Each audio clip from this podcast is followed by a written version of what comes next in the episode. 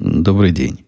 13 декабря 2015 года, около 5 часов по среднеамериканскому времени, 471 выпуск подкаста «Атум Путуна».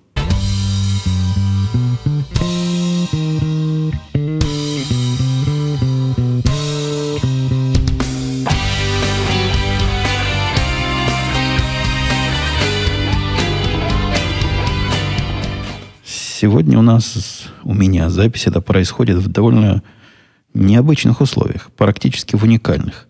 Настолько уникальных условий у нас с вами не было уже давно, и, и вот опять. Вы помните, что подкасты я зачастую начинаю с отчета. Мол, семья ушла, я тут один, значит, сижу во второй на Первильской студии и с вами радостно разговариваю. Сегодня день не тот. Семья, конечно, ушла с утра пораньше, они ходят э, кофе себе купить и, разных булочек по выходным. Но вернулась. Вернулась, разбудила меня и села у себя в комнате заниматься. И сейчас сидят в дальней комнате, дверь закрыли, там что-то шушукаются. Потому что у дочки какие-то выпускные экзамены. Они не совсем те экзамены, которые у нас были. Вот я знаю, что у моих слушателей, которые в Российской Федерации, вот у моей жены, например, которая из Таганрога, Такого понятия, как экзамены, каждый год вообще не было в школе. Там были выпускные только в восьмом, по-моему, и в десятом классе, и все. У нас же в Украине, на Украине экзамены с раннего возраста начинались. Не помню, с какого класса, пусть подскажут. Ну, чуть ли не шестого, седьмого, может, даже с пятого класса были выпускные экзамены. И вот что-то в этом роде и у дочки моей. Э, такие специальные работы окончания семестра или четверти, по-нашему говоря, и работаете, какой-то непропорционально большой вес вносят в конечную оценку. То есть э, в моем детстве, вот в этом школьном, как экзамен влияет на конечную оценку, была такая сложная наука. И как-то обычная математическая формула это было не понять. Головой не окинуть. Тут с этим все понятно. Есть какой-то процент, который за каждую работу дается, есть какой-то очень большой процент, который дается за конечную работу, и он какой-то вообще вот реально непропорционально большой. Ну, чуть ли не в 10 раз больше того, что дают за обычную работу в течение года. Короче говоря, сидят они бедные, готовятся, повторяют все предметы друг за другом, нагоняют то, что надо нагнать, и, и посмотрим, как это закончится. У моей жены самые мрачные предчувствия по поводу этих финальных экзаменов. Ну, поглядим. Я не, не сильно переживаю. На мой взгляд, и так уже девочку научили больше, чем надо. Читать, писать умеет, читать умеет. Но зачем ей всякие глупости нужны про, про разные другие науки? В первую тему у нас внезапно попало... Завсегда-то и помнят. И я на эту по этому поводу высказывался. Мне казалось, вопрос закрыл. И все точки поставил. Нет, не закрыл, не поставил. Это больше, чем случайность, потому что на этой неделе пришло два разных сообщения мне э, в всякие места. В одно личное место, а второе общественное место. Но примерно про одно и то же. И я представляю, свой ход мысли и догадываюсь, что я раньше по этому поводу говорил. Но, тем не менее, мне кажется, стоит этот вопрос поднять еще раз. И вот я его поднимаю. Пришли ко мне люди, разные люди, два абсолютно независимых человека. Посему у меня возникла мысль, может, что-то в консерватории не так. То есть, может быть, это я, а не они. Хотя я думаю, что все-таки это не я. В общем, с чем они пришли? Они пришли если переводить весь этот э, разговор и все эти дискуссии, которые я поддерживал, чтобы понять, что их так э, удивило в моих высказываниях, они пеняют мне на отсутствие политкорректности. Они так это не говорят и так это не формулируют, но в моем понимании ожидают от меня политкорректности. Политкорректности по вопросам не тем, о которых вы подумали. Ну, не то, что я... А я не знаю, какую политкорректность традиционную. Например, если бы я стал высказываться, что Трамп прав и мусульман пускать не надо в нашу страну, во всяком случае, пока проблему не решили. А я думаю, что прав и думаю, что не надо, кстати. Хотя это к теме. моей неполиткорректности не относятся. Ну, наверное, тогда как-то я бы понял. Хотя тоже вряд ли бы понял. Они же про другое. Они говорят, смотри, дорогой ты наш, ты же звезда-звезда, тебя что-то слушают и слушают. Посему тебе, чувак, фильтровать базар надо, чтобы случайно кого-то не обидеть. Какое-то такое буддистское, чтобы ненароком кого не обидеть. И, в общем, я стараюсь... Да нет, не стараюсь. Я, я сам человек не конфликтный. Я особо ничего не делаю для того, чтобы кого-то не обижать, но оказывается, оказывается, в процессе наступлю то на эту бабочку, то на ту. Один из поводов был ну, вот этот общественный, о котором я могу рассказать, потому что в частную переписку не комментирую. Я коротким твитом сказал про одну из компаний, которая выпускает хороший продукт, о котором я часто говорю, что хороший, иногда говорю, что ужас-ужас. Ну, в общем, как, как они достанут. Но, тем не менее, продукт как продукт вне конкуренции. Так вот, эта компания поменяла там кое-что у себя внутри, выглядит оно стало страшно, и короткий мой твит был в ту сторону, что, мол, ой-ой-ой, какой кошмар. В таком саркастическом ключе, мол, шеф, все пропало – я даже не думал, что это может быть предметом для дискуссии, обвинений меня в том, что я вот ребят обидел. То есть человек на полном серьезе... Меня две вещи удивили. Во-первых, он считает, что продукт, который ты покупаешь, которого ты ожидаешь определенного вида, определенной функциональности, находится вне критики, потому что живые люди его делали. Это странный подход, который мне не кажется уж таким всеобъясняющим, но это означает, что ничей труд ругать нельзя, даже если этот труд твой инструмент, и даже если ты за этот труд, касая черта инструмент, постоянно оплачиваешь деньги и ожидаешь какого-то соответствия твоим денежным вложениям. Что касается, вот я в сторону сам себе перевью, бесплатных продуктов, то в принципе ну, и я, я и про бесплатные продукты не особо согласен. Ну да, если поставить себя, меня на место производителя бесплатного продукта, и услышав критику, ну, что я могу сказать? Я могу вам сказать, да, и, ну, да, мы с вами не согласны. Если вы начнете критиковать, например, этот мой спич. Еще я могу вам посоветовать меня не слушать, потому что альтернативу какую я могу вам еще предложить. В общем, я не запинал бы вас камнями, если бы вы критиковали какой-то продукт платный или бесплатный, а уж что касается платного, то есть ну, это товарно-денежные отношения. Деньги, товар, деньги. Тут вообще мне это видится нонсенсом. У него объяснение, у моего оппонента, у моих обоих оппонентов было в том, что критика критики рознь. И да, действительно, я их не, не обзываю никакими словами, я всего лишь высказываю свое мнение о продукте. Но поскольку меня слушают так много, поэтому мне нужно это мнение приглаживать. Для того, чтобы умноженное на число повторений через ваши головы, оно не усилилось до такой, до такой ситуации, когда все мы придем и разбомбим офис этой компании. Это я, конечно, утрирую, там не так все было сказано – но мне видится, как раз мысль в эту сторону шла, что, мол, чувак, тебя многие слушают, фильтруй базар. На мой любимый довод, что слушать меня или не слушать, это выбор каждого.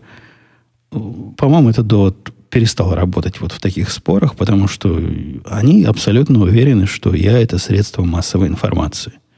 И, и вот эти люди, которые жалуются на то, что я говорю не так и не то, что им кажется правильным – относится ко мне как к телевизору с одним каналом. И чего могу на это сказать? Я могу удивиться. Мне непонятно, как вообще такая мысль возникает, и почему есть у некоторых слушателей такое, на мой взгляд, пристраннейшее мнение, что если наши точки зрения не совпадают, то моя точка зрения не должна быть донесена или не должна быть донесена в том виде, как я это делаю. Ну, согласитесь, я ведь мягенько все делаю. Я ведь никого особо не гноблю. А даже если бы гнобил, ну и что? В своем уютном подкасте, не на площади, а в своем уютном подкасте я это делаю.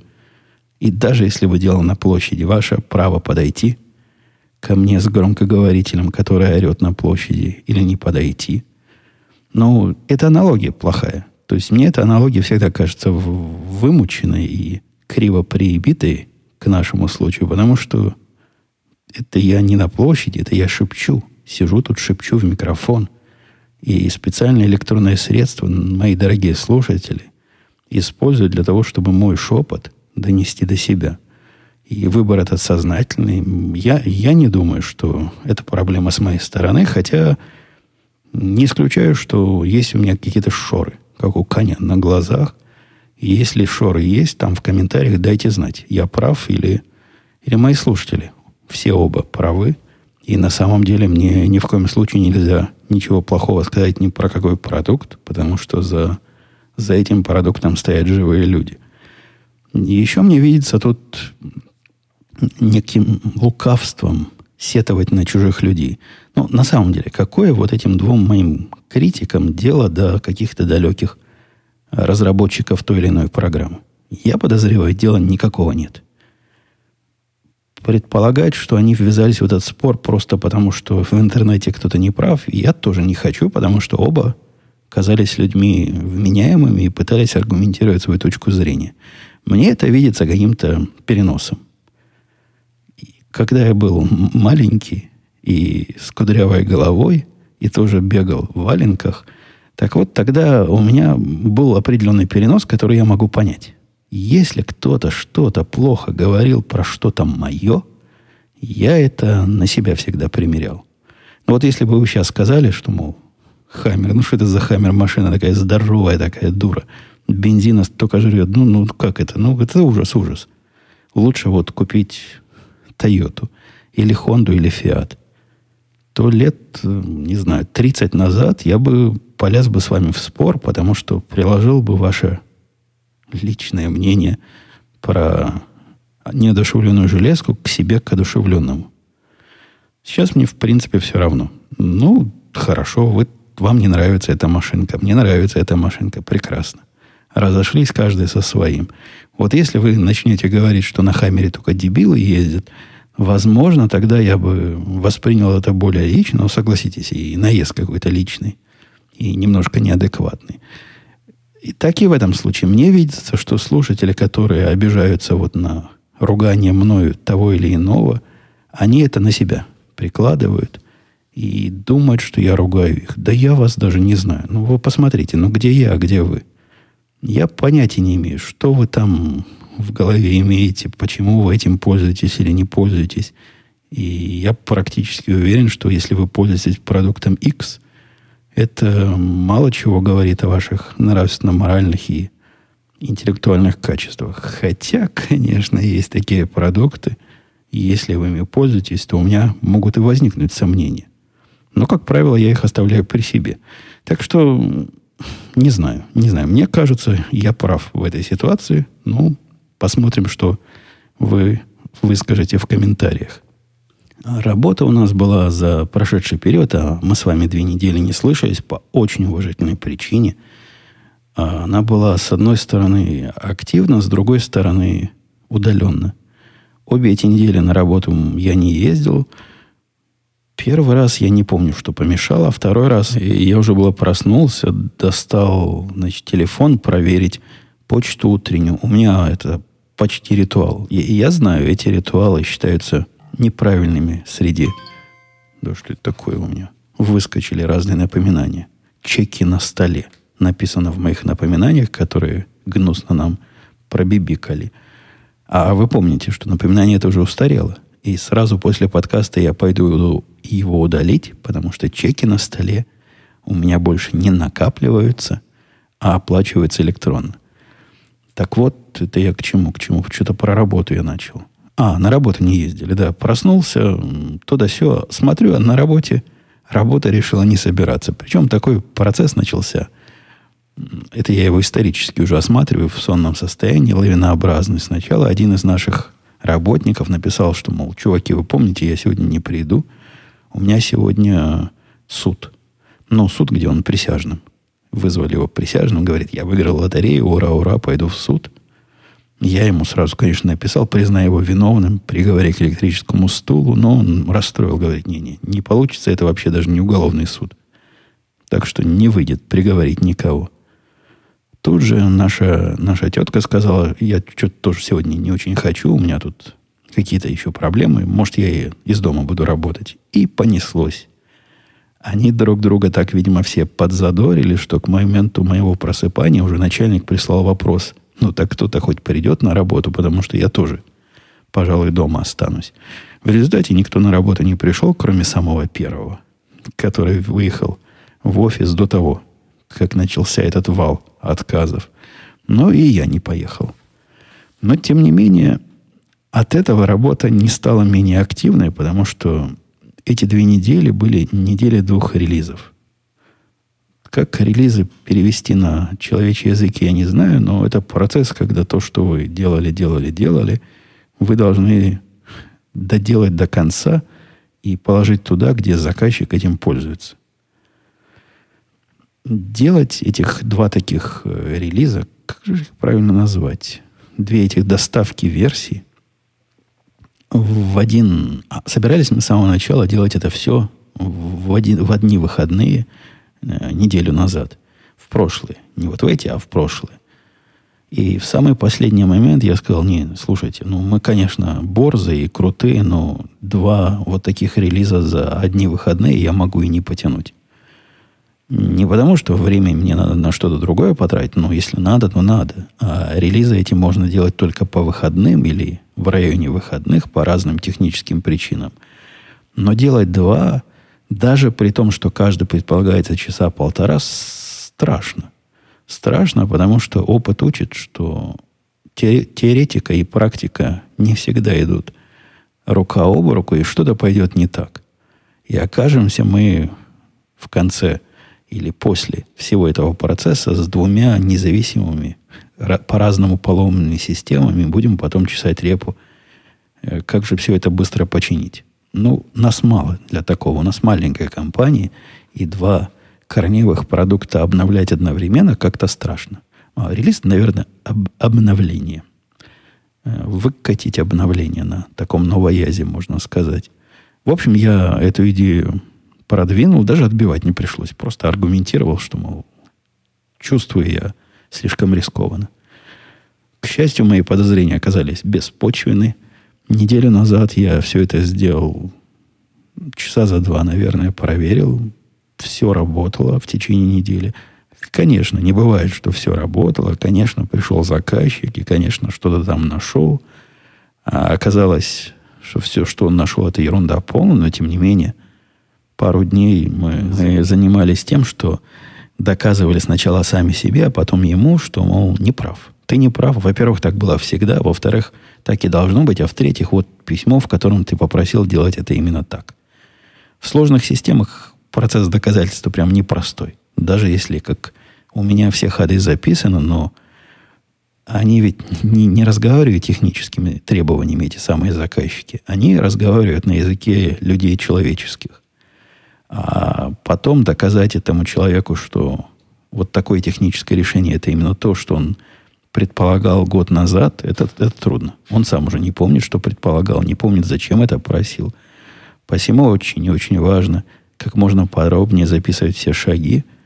И главное, пояснение, а для чего, и кто, и почему, и как, и каким результатом это все предполагается, что приведет.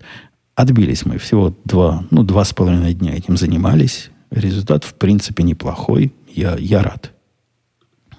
Второе обновление большое мы выкатывали, предполагали на этой неделе, в эти выходные. Все расписали, оно более сложное.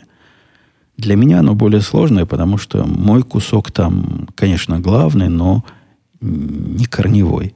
Если в первой системе я покрываю своими знаниями, своим опытом и своим пониманием – от начала до конца, и я был в системе с самого начала и до сегодняшнего момента, то во второй я человек относительно новый. Ну, какие-то, конечно, я куски туда писал, какие-то вещи разрабатывал, и я был тот, кто придумал общую архитектуру, но ходовые части, многие из ходовых частей, они пришли из старых времен. еще до того, как я сюда пришел. И о многих частях у меня такое весьма общее, высокоуровневое и концептуальное понимание. Но, тем не менее, тем не менее, это был проект сложный, большой, и планировали мы его в два прихода. Целый кусок сделать в субботу, то есть вчера, а последнее включать или включить сегодня. Такие обновления, которые доставляются в несколько приходов, а главное в выходные, они не самое, скажем честно, мое любимое времяпрепровождение.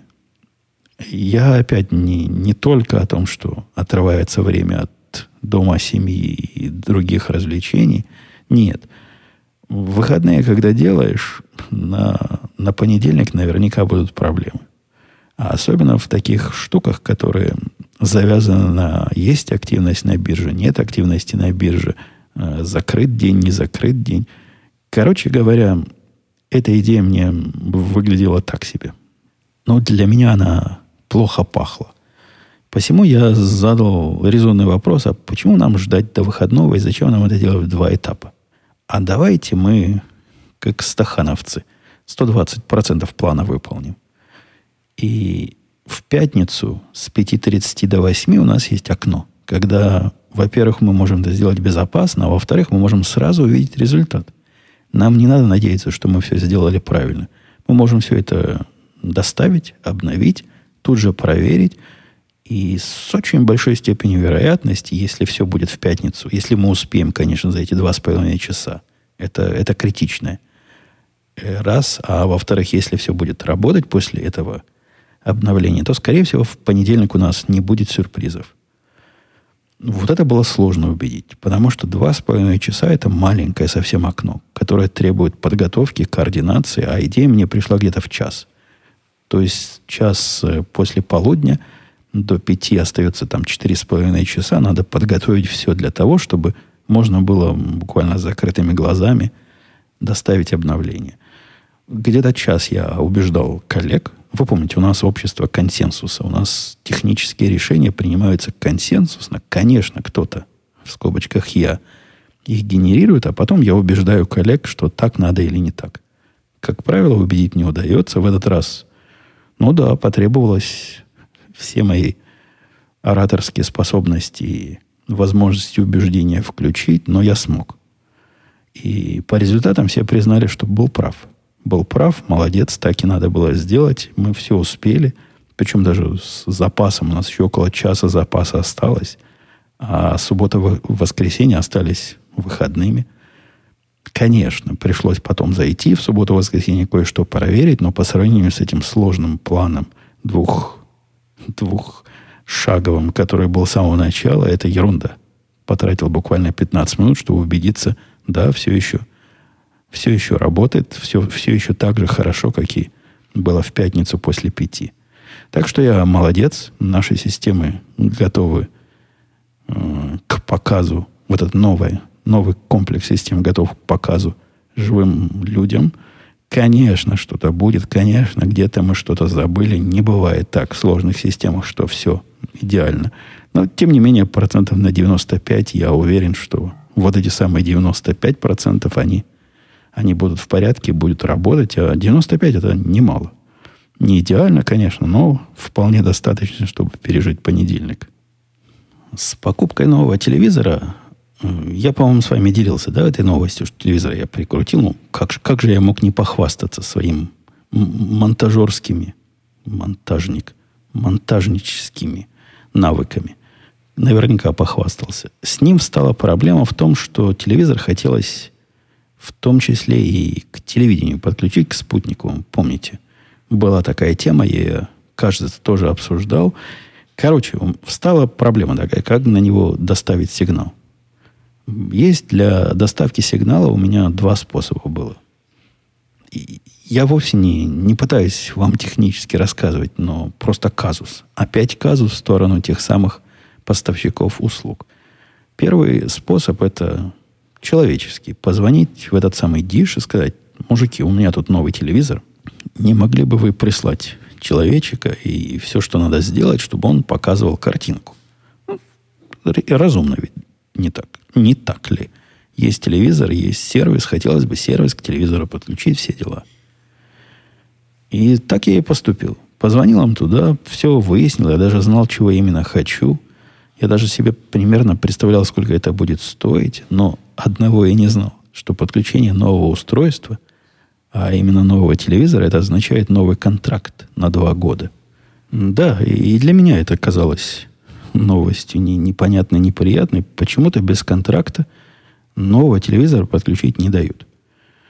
На мой вопрос, а, а все-таки может как-то можно, чтобы этот контракт не продлевать, потому что сидя на этом контракте, вы помните, вы тут давно сидите, как я хотел от них уйти, когда они отключили Fox News и стукнулся головой в том, что контракт у меня с ними на два года, а уходить дороже себе будет, и целое дело – и вот последние мои с ними неприятности. Я хотел бы возможность уйти эффектно эффективно хлопнув дверью, когда они меня совсем достанут.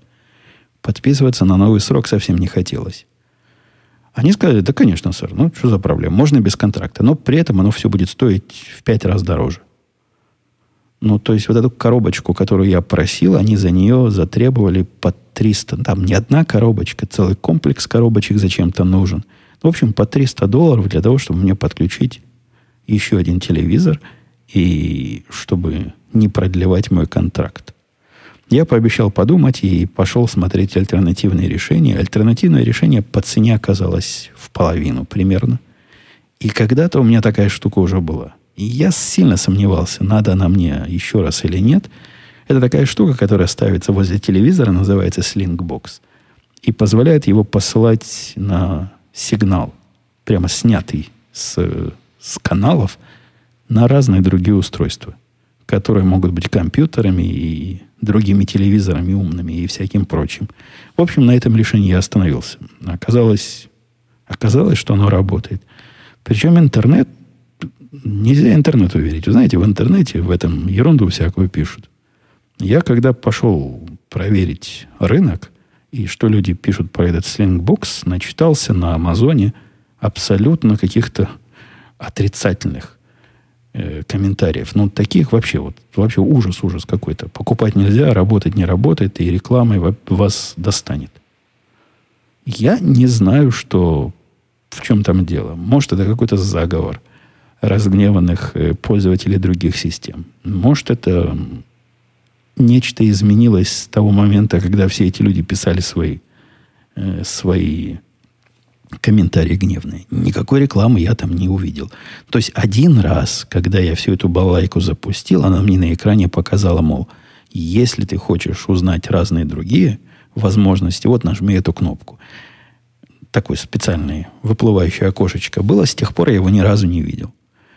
И я вот даже не очень понимаю, в каком месте это все может показывать реклама. Оно просто показывает на вашем компьютере, на вашем э, телевизоре удаленное телевидение. Работает прекрасно и никаких проблем не вызывает. На телевизоре, который у меня в спальне теперь все это есть, хотя тоже не без проблем, но оказалось вполне рабочим решением, без контракта, в полцены. И никаких мужиков звать не надо. Вы, вы ведь знаете, да, мужиков позвать это опять же, они бесплатно не придут.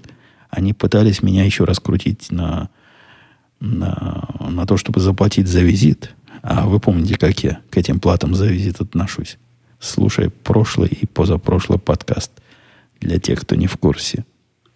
За окном у нас дождь идет, постукивает время от времени. Вы могли слышать эти удары. А сейчас, сейчас вроде стихло. Видимо, ветер в другую сторону. Семья моя пыталась устроить усыновление. Усыновление собаки. Собаки, которая любителями собак спасена из...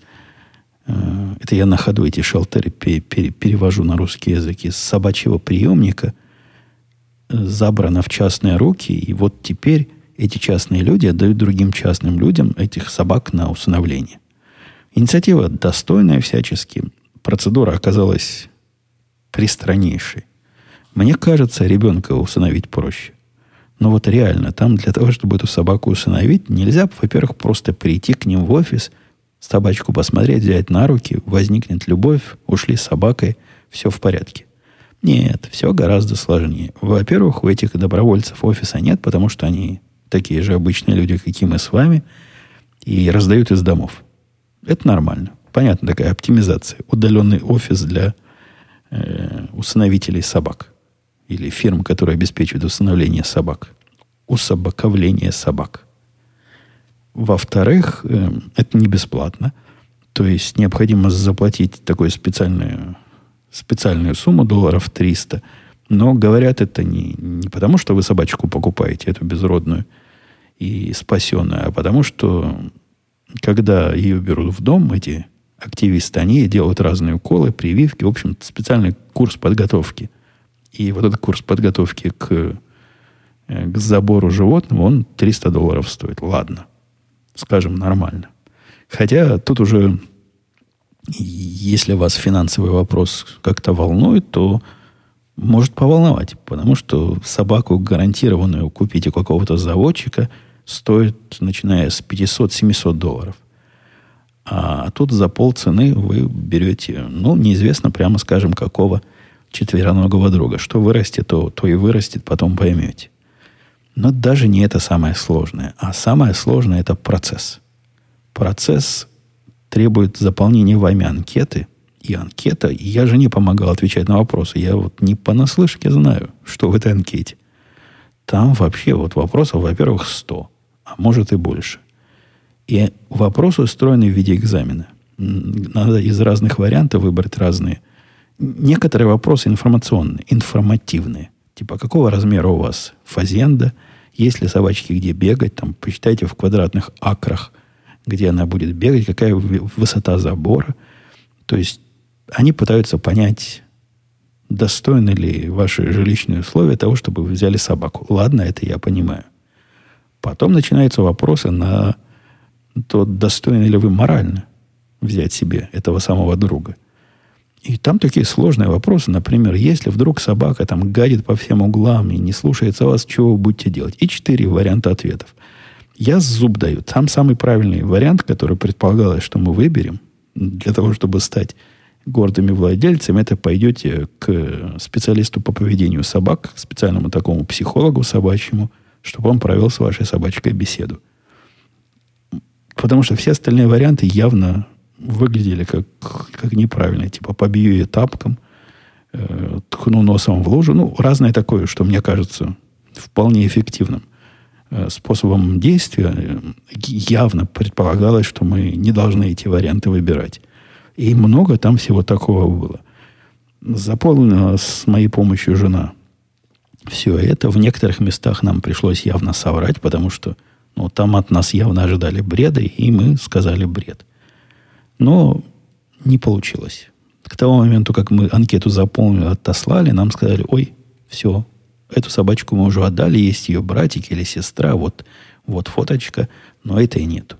Поэтому та самая, которую, которая нам понравилась по, по фотографиям на, на сайте этих самых активистов, мы взять не успели. Какую будем брать, теперь не знает никто. Жена как-то склоняется в то, чтобы второй раз этот процесс не проходить, второй раз антенну, а, анкету, простите, не, не заполнять, а купить в гарантированном месте собаку, из которой вырастет гарантированно что. Есть пару вариантов. Одна, одну зовут как автомобиль Honda, а вторую, она такая на лайку похожа, беленькая, тоже с хвостиком круглым. Вот среди этих двух моя жена выбирает пород. Пока не решила. То есть и та хороша, и вся хороша. Это вроде слишком хороша, настолько хороша, что буду так сильно любить. Ну, в общем, странные доводы моей жены, моей дочки борются между собой и пытаются который год выбрать собаку, которая им обоим будет по душе. Пока не перешел к вопросам, напомню, ну, абсолютно без всякой задней мысли. Вот не подумайте, мысли задней не имею. Вы сами просили поставить эту модную штуку для, э, для упрощение помощи этому подкасту. Э, она называется... Как-то на «п» называется. Но те, кто просил, тот помнит. Э, Партион, Патреон, что-то на «п». Удивительно, удивительно, неадекватно большое количество людей ко мне с этим пришли. Не знаю, человек 20 разных пришло. Говорят, ты обязательно добавь, у всех есть, у тебя нету. А это такой способ, где слушатели и читатели могут прямо там сходу оплатить за творчество понравившегося им э, автора. Я с самого начала относился к этому и долго относился к этому так скептически. Ну ладно, ну так просили, так просили, добавил. Ну что вы думаете, количество людей, которые просили, и количество людей, которые в этом поучаствовали, соотносится примерно так, как я ожидал. То есть из тех десяти, что просили, я не знаю, из тех ли или из других ли, но общее число людей, которые туда заходили и чего-то чем-то помогали, ну, можно по пальцам, наверное, одной руки посчитать. Ну, ну и нормально. Я ничего другого и не ожидал. Но просто такой энтузиазм был. Добавь обязательно. И вот деньги хлынут рекой. И подкаст начнет сам себя окупать. Говорили мне добрые советчики. Да нет, ни, никаких технических средств для особых технических средств, мне кажется, их отсутствие, скорее так, не является проблемой. Проблема является в том, то, что слушатели не очень понимают, зачем платить за то, что можно получить и бесплатно. И я их таки понимаю. Во-вторых, я не очень и прошу, что тоже как-то как снижает актуальность помощи. Но, тем не менее, когда возникает такая ситуация, что у нас что-то ломается, я кидаю клич, мол, давайте всем миром – Обычно из этого мира кто-то приходит и кто-то помогает, так что мои ожидания полностью оправданы. Я от этого Патреона, Партиона ничего особого не ожидал, и ничего особого из него и не получилось. Давайте посмотрим на ваши вопросы, комментарии. Вот, вот они, нашел. Аркадий писал. Э, Аркадий писал. Здравствуйте, Евгений. Вопрос возник на из обсуждения в радио Ти именно про... А чё, как он сюда попал-то? Причем с радио Ти? Лично для меня, писал Аркадий, Gmail устраивает полностью, за исключением жесточайших ограничений на получение отправления файлов. О, нет, нет, да, я не знаю, как это сюда попало, но давайте вы с такими тонкими техническими вопросами туда, в более тонкие технические подкасты. Здравствуйте, Евгений, писал Джон. Спасибо за ответ в прошлом подкасте. Я совсем не врубился, что название и есть QA подкаст. А это тот, кого я там сетовал, что, мол, напрасленно на меня. Оказывается, это Джон на меня напрасленно гнал. А он думал, что это тематика. Спасибо за ссылку. Мне кажется, что он после ваших комментариев... Мне кажется, что они после ваших комментариев решили показать качество и поработали над звуком подкаста. Да-да-да. Там, похоже, что приняли нашу критику видимо, не только мою. Правильно, судя по звучанию, я, я второй раз его не слушал так, только включил проверить. Действительно, звук стал лучше. По-моему, они поставили тот звук, который я записывал, и который с самого начала им рекомендовал использовать. Вопрос. А дальше вопрос у Джона. Вдруг, вот абсолютно не связанный с Квеем. Прокомментируйте последнее высказывание Трампа и как вы думаете, сможет ли он победить на выборах. Евгений. Погоди, Евгений или Джон? Вверху сказано Джон, а внизу сказано Евгений. Но ну, я отвечу обоим, всем двум. И я даже не знаю, про какие высказывания последние Трампа Джон, но он же Евгений, говорит. Не, ну если Джон должен быть Иван, ну почему Евгений? Если Евгений, то Джин. Ладно. Вернемся к Трампу. То ну, из последних, о которых мог тут два дня назад говорить слушатель, это, видимо, его реакция на теракт, который у нас был. Ну, я думаю, вы, вы же не, не сидите под, под камнем в реке, вы в курсе, что теракт был. Два экстремистских мусульманских э, морды, муж и жена там устроили страшное дело в, в Калифорнии, расстреляли кучу людей. Трамп после этого в свойственной ему манере – с отсутствием той самой политкорректности, которой, смотри выше по тексту, и меня тут при, призывают, заявил, что чего-то в нашей системе не так, если такие люди официально получают визы. И пока мы нашу систему не проверим, не починим, хорошо бы этот процесс приостановить. Но тут такое поднялось. Процесс приостановить это пускать к нам, значит, сюда из мусульманских стран, с которыми мы сейчас прямо или косвенно воюем – пускать сюда людей. Я бы это расширил. Я не знаю, говорил ли Трамп вообще всех мусульман не пускать, но, может, стоит приостановить этот процесс полностью, пока мы не разберемся. Ну, тут, конечно, такое поднялось, такое поднялось, мол, права человека нарушаются, это фильтрация, значит, по религии и всякое прочее. Самые дикие высказывают, один там в телевизоре был, рассказывал, что он из семьи жертв Холокоста, и когда Трамп говорит э, мусульмане, он, значит, подставляет иудеи. Ну, это настолько смехотворная аналогия и аллюзия у него, что я даже обсуждать не буду. Понимаете, да, разницу большую. А, я не вижу в этом ничего такого дикого. Я не понимаю, почему все, включая даже относительно республиканские каналы, так его за это ругают. Они его ругают не, не за суть высказывания, и даже не за форму, а за некую тактическую бессмысленность.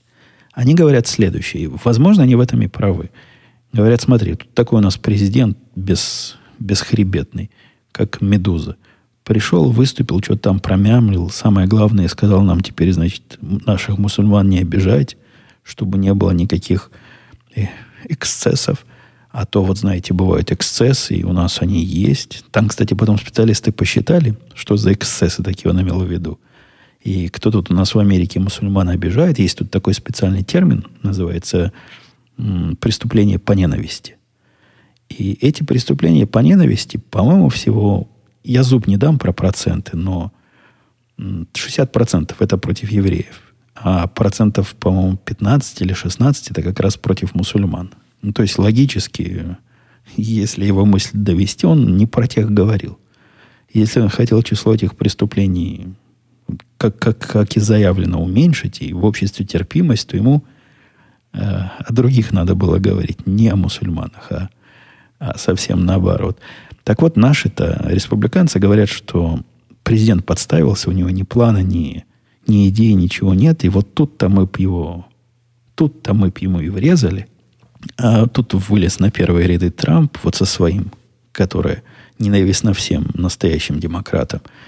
И все внимание с нашего бесхребетного президента на более чем хребетного Трампа перешло. Если отвечать на вопрос, может ли он, как там сказано, победить на выборах, очень вряд ли. Мне видится, что если он действительно станет нашим кандидатом, то это приговор. Трамп на выборах не победит. По-моему, шанса ноль. То есть, если что-то такое особое, я даже не знаю, что. Даже не хочу придумывать, что такое может случиться, чтобы общество согласилось выбрать Трампа, а нет, шансов нет. Я очень надеюсь, как я с самого начала надеялся, что он уйдет из, из финального процесса. И если бы он меня слушал, я бы ему посоветовал не становиться нашим кандидатом. Дмитрий писал, здравствуйте, дорогой местами любимый Путун, спасибо тебе за это твое все. На медне ты жаловался на GoDaddy. У меня с моим регистратором роман тоже заканчивается. Не исследовал ты рынок. Кому нынче правильно идти, чтобы любовь до гроба и пока смерть не разлучит? Ну, краткий ответ. Я проверял разные места, куда ходить. Я пока свои яйца сложил в одну корзину, в Amazon. И свои домены я перенес туда в сторону регистраторов, которые через Amazon работают. Там один есть, но с моей точки зрения это как бы Amazon. С Амазоном я дружу, я умею с ними находить общий язык, я умею с ними разговаривать впрямую. Они меня там тоже любят и ценят, поэтому мне это показалось логичным и правильным местом. Привет, он потом писал Дмитрий, но уже другой Дмитрий. Вопрос, как у вас борется с гололедом на дорогах? Я из Перми, у нас посыпают дороги смесью песка с солью, в результате чего до минус 50 на дороге очень грязно, машину мыть бесполезно. Второй вопрос, как часто вы моете машину? Среди моих слушателей есть иллюзия моего некого всезнания в таких областях, в которых меня даже мое какое-то знание может удивить. Я не представляю, какой технологии они чистят дороги. Вот честное слово – с точки зрения внешнего наблюдателя это выглядит как машина такая проезжает, снег с дороги сбивает, собирает, увозит.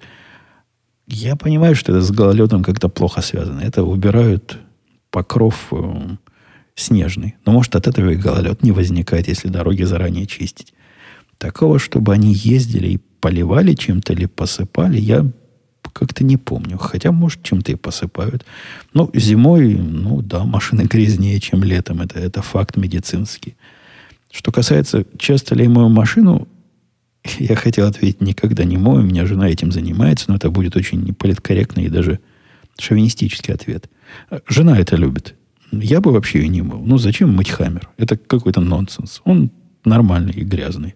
И так, так я должен выглядеть. Не, она ее куда-то ввозит, такую автоматическую мойку, время от времени. По-моему, раз в неделю она этим занимается. Ну, в общем, кто-то машину эту моет. Э, полосатый кот писал. Умпутон, привет. Спасибо за отличные подкасты. Хочу спросить, возникало ли когда-нибудь желание заняться любительским радиовещанием на каких-то КВ собственного домашнего передатчика? Есть ли в ваших краях любители такого дела? Да-да-да, возникало. Я даже помню год, когда возникало. Год это был 1986, наверное, или 87 Ну, вот где-то там. Когда я только вместе тут поступил, я сразу записался в кружок коротковолновиков. Мне почему-то показалось, что я этим хочу заниматься. Быстро выяснилось, что нет, не хочу. А Отвечая на вопрос про сегодняшний день, полосатому коту, ну а я чем занимаюсь? Чем мое вещание хуже или сильно отличается от вещания при помощи таких волн? Ну, мои волны немножко другие. При желании я мог бы эти волны доносить до вас в прямом эфире, не в записи. Просто смысла особого не вижу. Не, я, мне, мне это кажется какой-то, каким-то интересным хобби. Ну, примерно как собирание из э, спичных коробков каких-то статуй или других архитектурных сооружений. Но практически смысла не вижу. Ну, просто вообще, вообще не понимаю, зачем бы сейчас кому-то заниматься любительским радио. Ну, то есть результат донести до вас контент я и сейчас достигаю. А по КВ мне всегда казалось странным эти разговоры. Они там действительно, я недолго пробыл в кружке этих самых коротковолновиков – но у них какие-то другие цели. Моя цель рассказать свое, послушать ваши ответы. у них цель какого-то количества контактов добиться. Особого разговора с незнакомцами не происходит. Там типа Вась, Вась, как дела? Первый, пятый и все такое. Ну, так тогда было, в те годы, когда я это наблюдал со стороны, даже немножко в этом участвовал. Да и я человек не, не из тех которые ищут контакты с незнакомцами. А тут какие-то абсолютно незнакомые незнакомцы, которые тебе чего-то отвечают, с которыми ты выходишь зачем-то на связь. Не-не, для меня это чуждо не только как технически устаревшее средство э, коммуникации, но и, и как сама идея. Не, явно не мое. Э, Смант писал ему потом привет, спасибо за отличные подкасты. Я в Твиттере среди американцев, которых фоловлю замечал, возросший в последнее время тренд негативного отношения к свободному владению оружием. Но и недавняя колонка на первой странице Нью-Йорк Таймс показывает, что грядут перемены. Как думаешь, как будет развиваться ситуация? Знаю, что ты большой сторонник владения оружием, но после очередного масс-шутинга не задумываешься, что может быть не полный запрет на ужесточение проверки, сокращение доступных видов оружия имеет смысл. Мы подобную тему подняли на работе. У нас начальник, наш начальник, который, в принципе, умный мужик, вменяемый и по многим вопросам со мной согласен, но по вопросу оружия мы с ним полностью, полностью в противоположном лагере. И в его рассуждениях я заметил все те самые проблемы, что даже странно среди, среди интеллигентных людей слышать. Во-первых, они, те, которые борются против оружия, как им кажется, что они борются – они борются во многом с тем, чего нет. Во-вторых, они не очень понимают, с чем они борются. И в-третьих, они надеются на какое-то чудо. Но самое первое, они, они же кричат, надо запретить автоматическое оружие. Потому что автоматическое оружие – это ж ужас какой. Зачем нормальному человеку надо автоматическое оружие?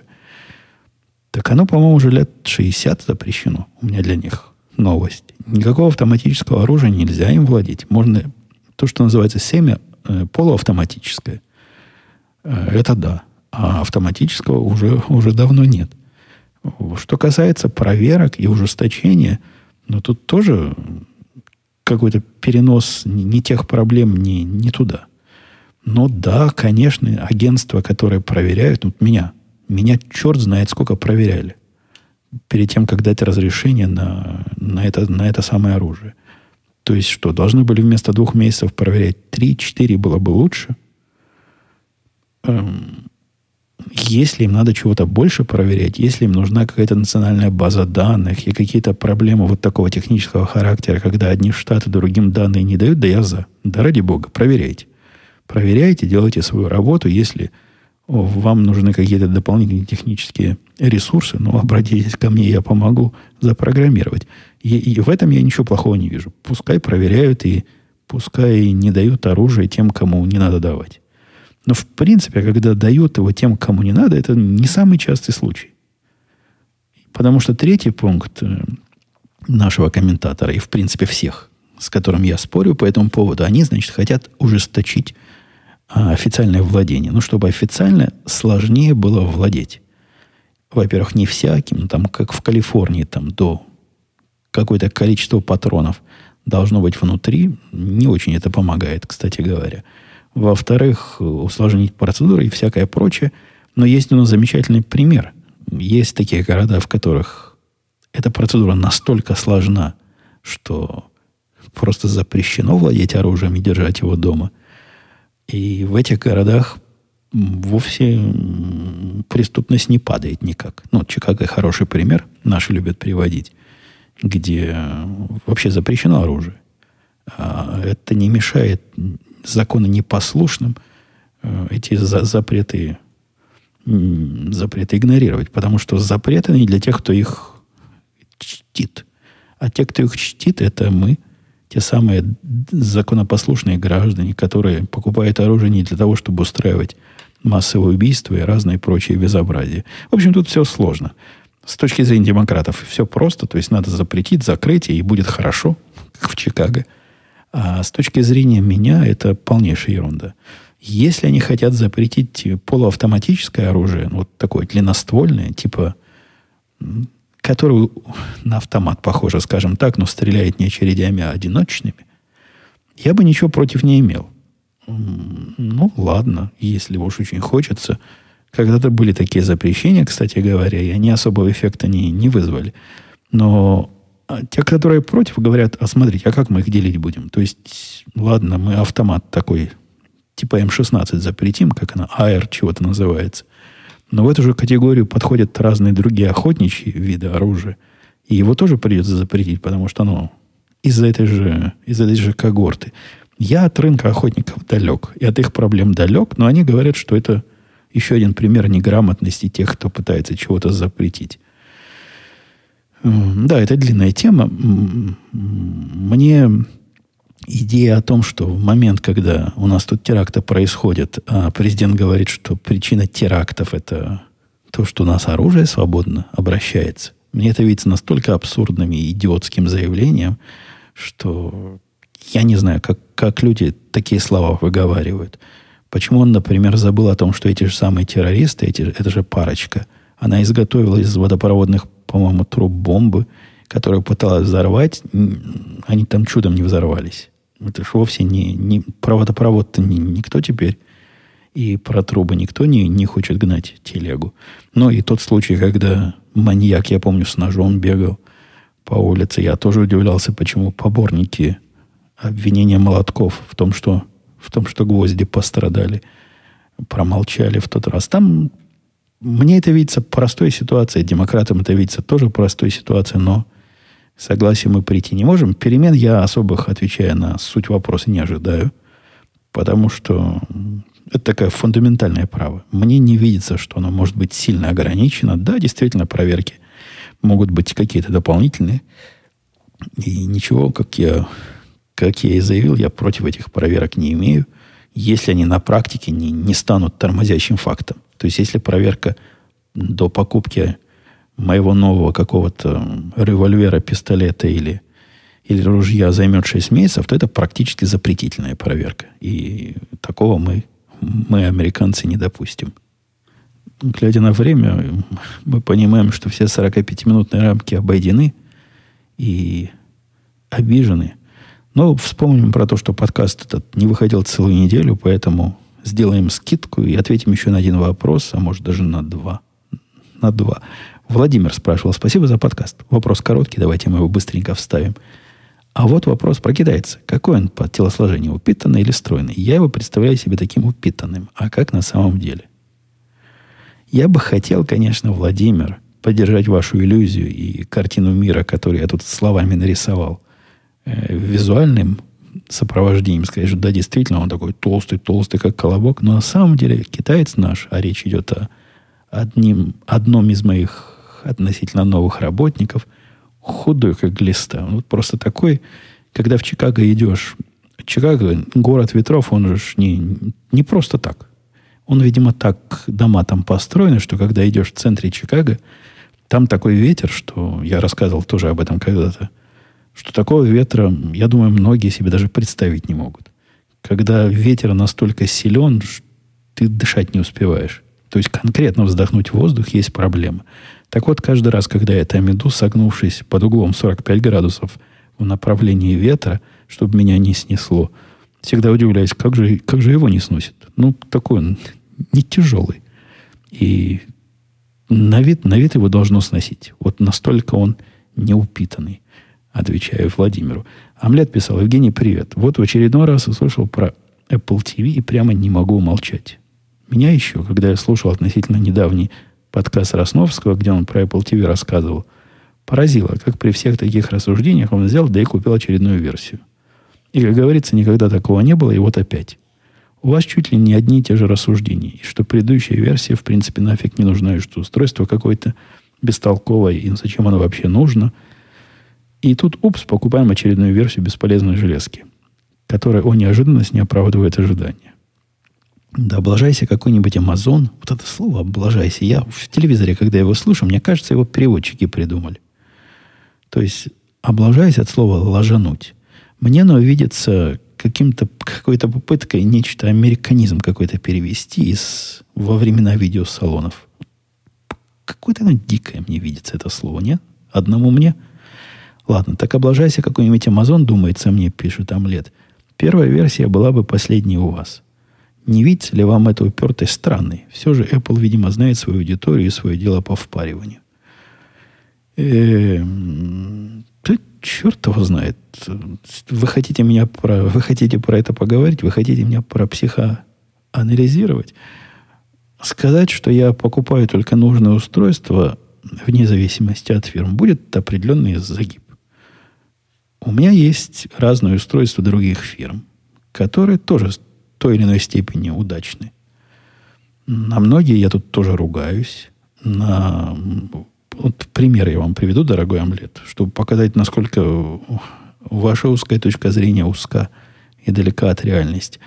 Если вы этот подкаст слушали, вы, наверное, помните, как я купил клавиатуру от Logitech, которая оказалась чудовищной, клавиши западали, я про нее гневом тут исходил, отдал ее в магазин через две недели – но не произошло то, в чем меня тут подозревает омлет. Я не стал после этого к Logitech относиться как э, к страшному производителю черт знает чего. И когда они выпустили, или когда я увидел первый раз их замечательный пультик, ну там сложная система, пультик, хаб, все это дело, я его тоже взял попробовать, мне он очень понравился. Сейчас я его считаю своим лучшим приобретением, по-моему, 2015 года.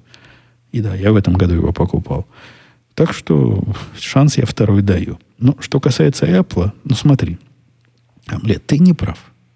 Ты не прав именно в обобщении. Когда я понял, что мои попытки построить э, беспроводную технологию на аппаратуре Apple, они не приводят к результату, я просто для себя решил, что этот продукт вот этот класс продуктов этой компании мне не подходит. И не покупал. И строил альтернативными образами. То же самое я в свое время решил про мышки, которые я поставил на них крест. Я решил, что эта компания не может сделать мышь, и что бы они нового не делали, их мыши ко мне попадают только задарма. Ну, то есть, если с компьютером приходит. Если подходить к этому Apple TV, ну, действительно, это было устройство на пробу. То есть, если бы оно оказалось настолько не, э, не, не оправдывает ожидания, как пишет Омлет, то я бы ее просто сдал бы в магазин.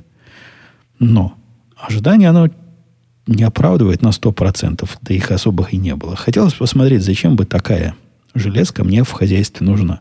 Это не только к Apple относится. Я иногда так делаю. И которые, которые выживают вот мой двухнедельный лимит. То есть, если за две недели я понимаю, что она мне скорее подходит, чем не подходит, она остается. А если я понимаю, что скорее не подходит, чем подходит, ну, так она идет обратно в магазин.